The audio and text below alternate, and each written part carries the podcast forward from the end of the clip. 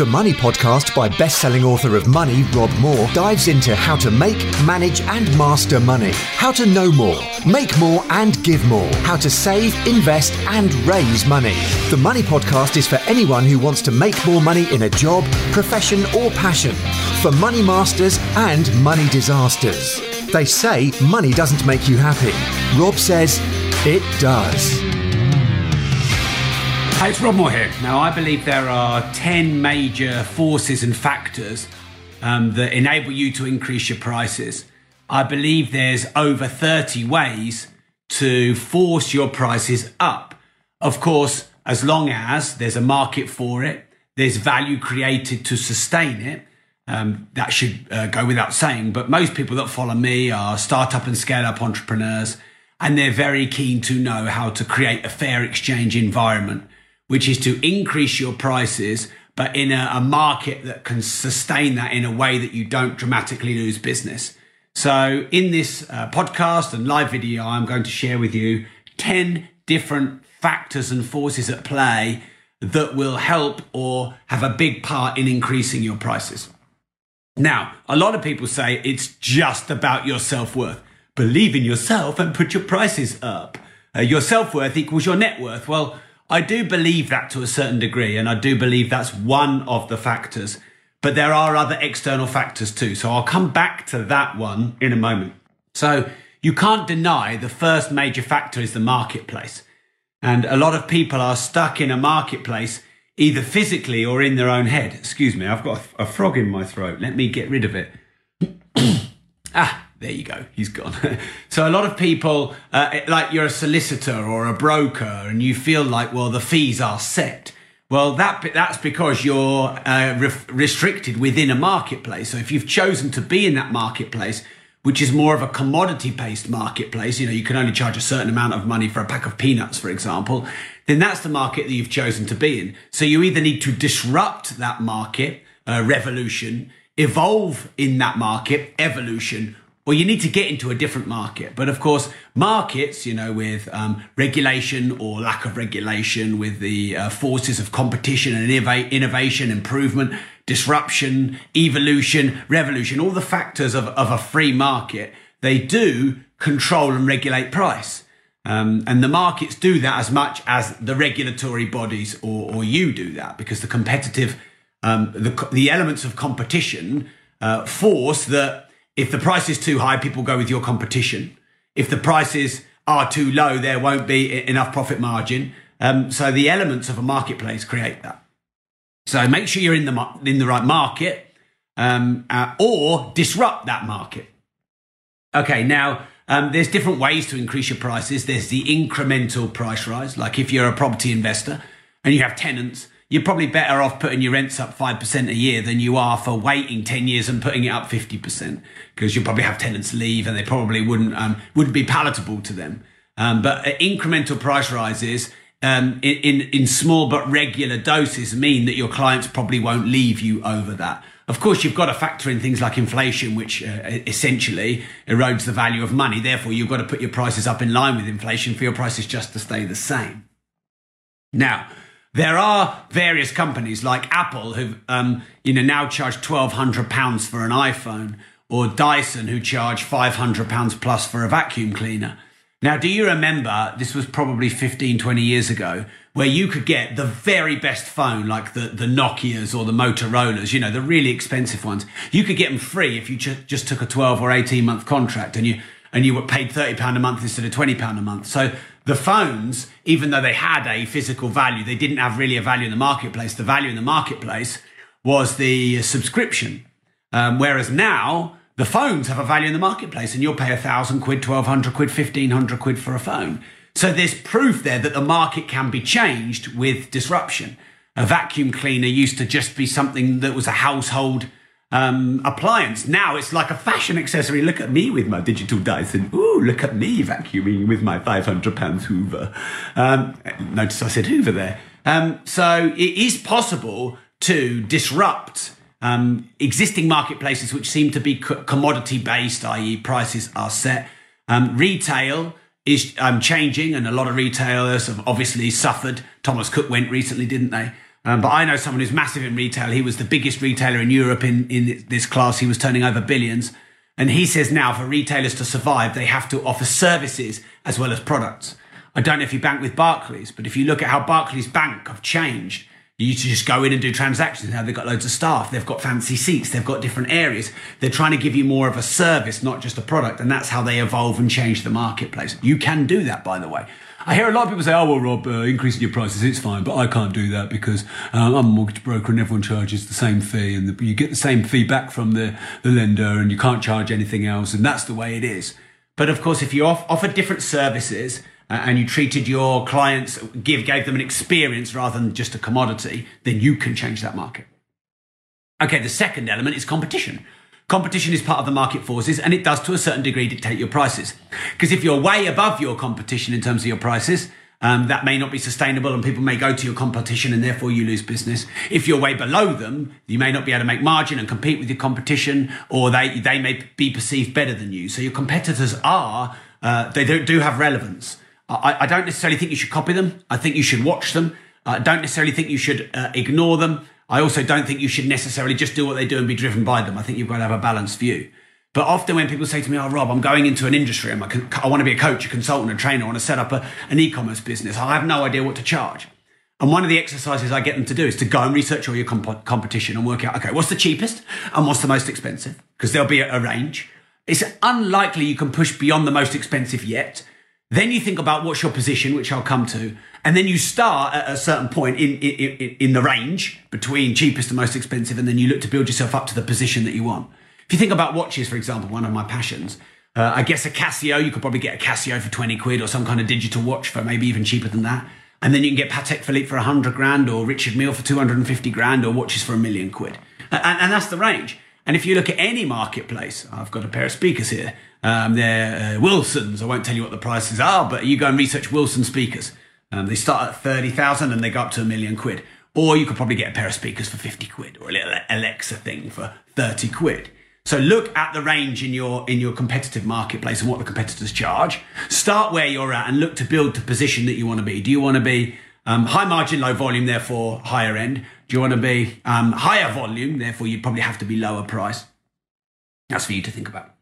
Okay, and then your positioning is the third element um, of I- increasing your fees. So if you want to increase your fees, you want to increase your position in the market. So Audemars Piguet um, are a very high-end um, watch brand, and they have a Royal Oak model, the um, chronograph, which really is the competition to the Rolex Daytona. Uh, and maybe 10 years ago, you started to see quite a lot of people selling their Daytonas and buying um, Royal Oaks, which were more expensive. Um, and then I don't know if it was a strategic reaction to this. I don't know the head of Rolex to be able to comment, but I, I noticed Rolex changed their positioning strategy whereby they dramatically increased the price of the Daytona. They took Rolex out of Leslie Davis and um, Beaverbrooks and other jewelers, you know, so they, they weren't as well present on the marketplace. And I believe they made a very strategic position, uh, position change to try and be up there more with, say, Patek Philippe and Audemars Piguet, as opposed to being a, a rung or two below.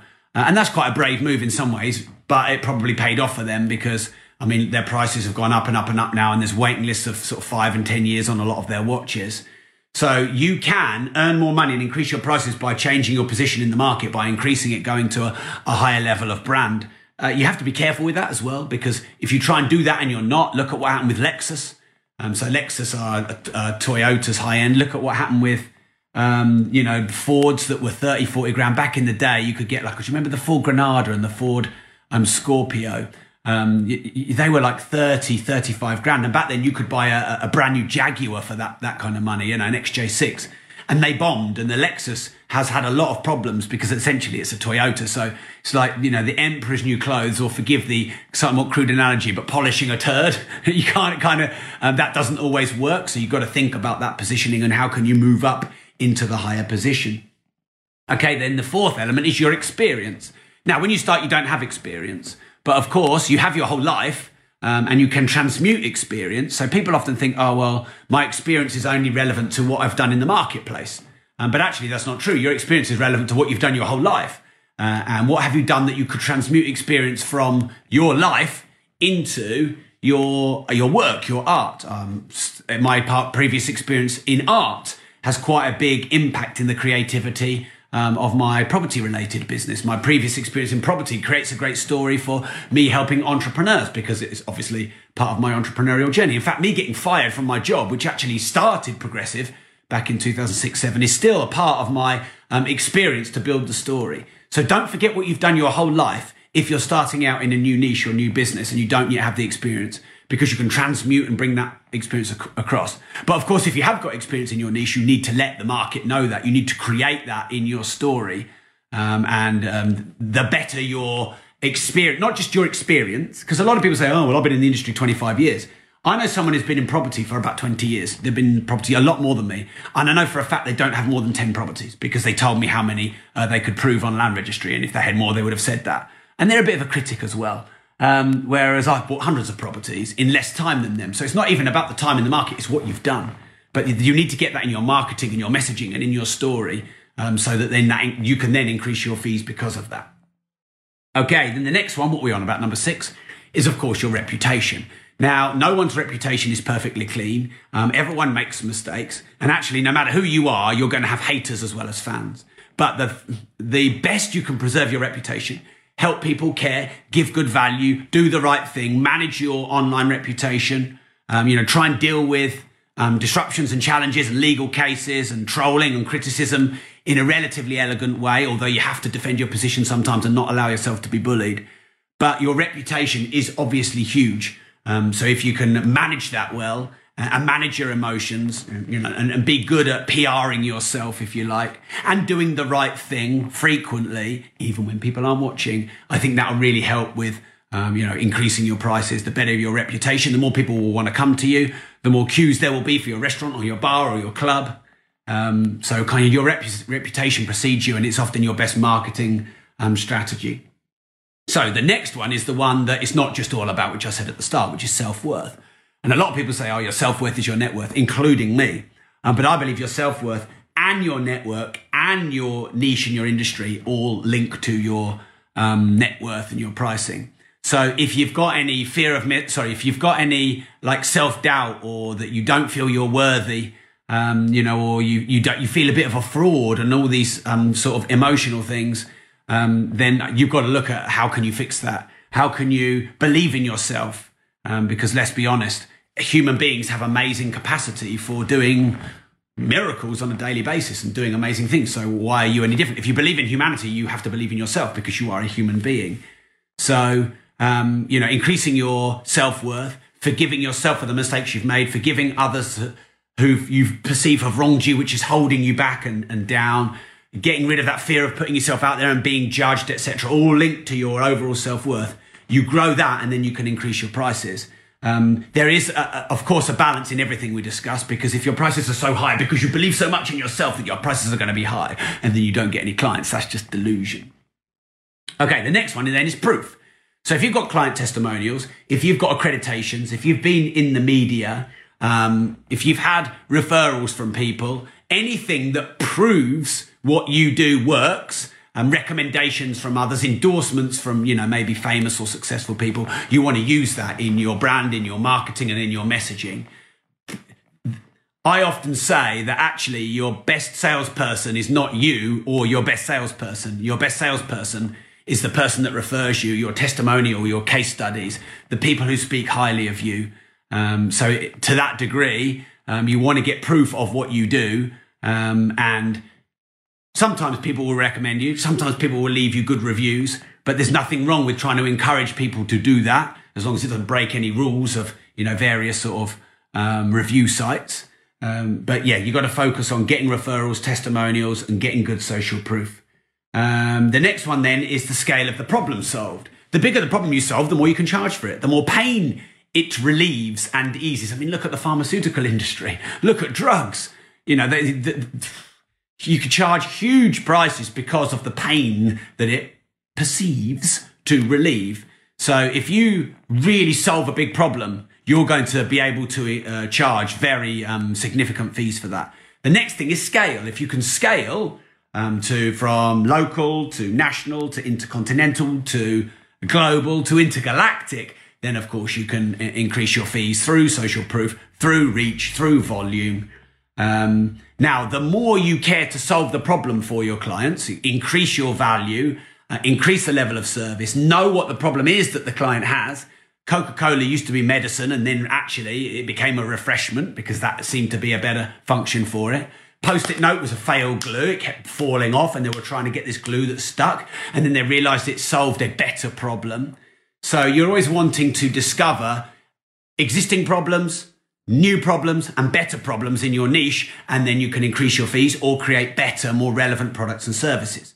And then the final one, which is actually, I believe, the single most important thing in the elements of pricing and hopefully increasing your fees and it's linked to solving problems and it's linked to discovering new problems and it's linked to the right product and service and that is value value is the single most important thing the more value you create you get a better fair exchange environment fair exchange environment is they pay fees willingly and with gratitude you have a fair profit margin so you can uh, sustain and exist in the marketplace and you charge enough that you make a fair profit margin that you're also grateful to give the service and when you have that fair exchange grateful environment that's when um, you know, you're able to grow your business, you get recommendations, referrals, etc. So a lot of people are like, oh, well, I can't put up my prices. It doesn't work in my industry. Uh, it's, a, it's a commodity-based industry. Uh, if I priced, if I put my prices up, then I would lose all my customers. They're thinking about it the wrong way around. They're thinking about putting their prices up first. So if you think about increasing the value first, what extra add-ons, services, etc., can I provide? I mean, Netflix are what now? A tenner a month, something like that. Uh, but how much new content a day are they putting up? And what's the quality of that content is improving and improving and improving. And actually, if you think about now the quality of content on Sky and the quality of content on um, Amazon Prime and the quality of content on Apple TV, that's all gone up. The rising of tide lifts all ships. So actually, the improvement of value in your competition, which increases the entire marketplace, actually benefits you.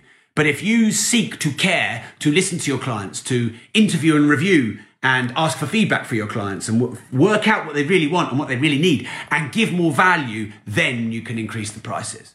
You know, so people who are winning in, you know, Airbnb style businesses and service accommodation aren't just banging their prices up. They can't. What they are doing is providing better accommodation. And, and um, you know the interior design is better and the service is better and they're asking their clients what they want from the service and they're offering add-on concierge concierge and concierge concierge services and um, you know, uh, almost like I'll drive you here, I'll drive you there, I'll store your luggage, I'll do all this kind of stuff for you as part of the service. So then they get longer bookings, more bulk bookings, um, and they can charge that premium. So that is the vital elements of pricing, the 10 main areas that influence pricing that you can put up. Now, I wrote um, a, a document, a list of the 31 ways um, that you can increase your prices, the major factors and forces and the things that can trigger you to increase your prices. And I've just shared that in the supporters program. So my supporters program is where I provide my higher level um, premium content, if you like. It's a new uh, feature from Facebook. Um, only a few influencers in the world have this functionality. Um, uh, the link is bit.ly forward slash Rob Supporter with a capital R. That's bit.ly forward slash Rob Supporter with a capital R. Um, that's the latest article I've posted there. I'm also about to post um, an event invitation for supporters and a supporters meetup dinner afterwards. I'm doing content in the supporters Facebook group five ish times a week now. I'm doing an Ask Me Anything live coming up in the next few days, in addition to all manner of other benefits that I offer in the supporter program. It's a tiny monthly investment. In fact, it's pretty much the same price as the cost of coffee I get in the morning. So it's bit.ly forward slash Rob supporter with a capital R, um, where you can find um, the 31 ways to increase the prices um, in your business, in any business. Uh, now, of course, you're not going to just read that and triple them immediately unless they're only one third of what they should be. But if you take in all these factors, you will be able to increase your fees with relative ease. Um, my mentoring fees back in 2008 were £2,000 for a year. Now they're £50,000 for a year, and I have about 90 um, clients that I mentor, and my mentoring is pretty much always oversubscribed. Um, and I feel confident that it's worth that. Uh, and my clients' results prove that, and the referrals that I get prove that. Um, and I wouldn't have been able to do that without understanding all these forces. Um, so if you want to get that, it's bit.ly forward slash Rob Supporter with a capital R. And I'm uh, about to finish my next book, and a future book will be all about increasing your prices and fees and the, the, the elements of the marketplace that allow you to do that. Um, working title, increase your fees with ease. So keep your eye out for that. and make sure you join the supporters program. We've got amazing things going on, an amazing community. We meet up a lot. We've got three or four meetups booked in the next few weeks. So it's not just premium content for me. It's not the ask me anything's, the access to me, etc. Um, it's the community, the support, the, the the little revolution that we're creating with these 2,000 or so members. And I hope you become one of them. Uh, thanks for tuning in, and remember, if you don't risk anything, you risk everything.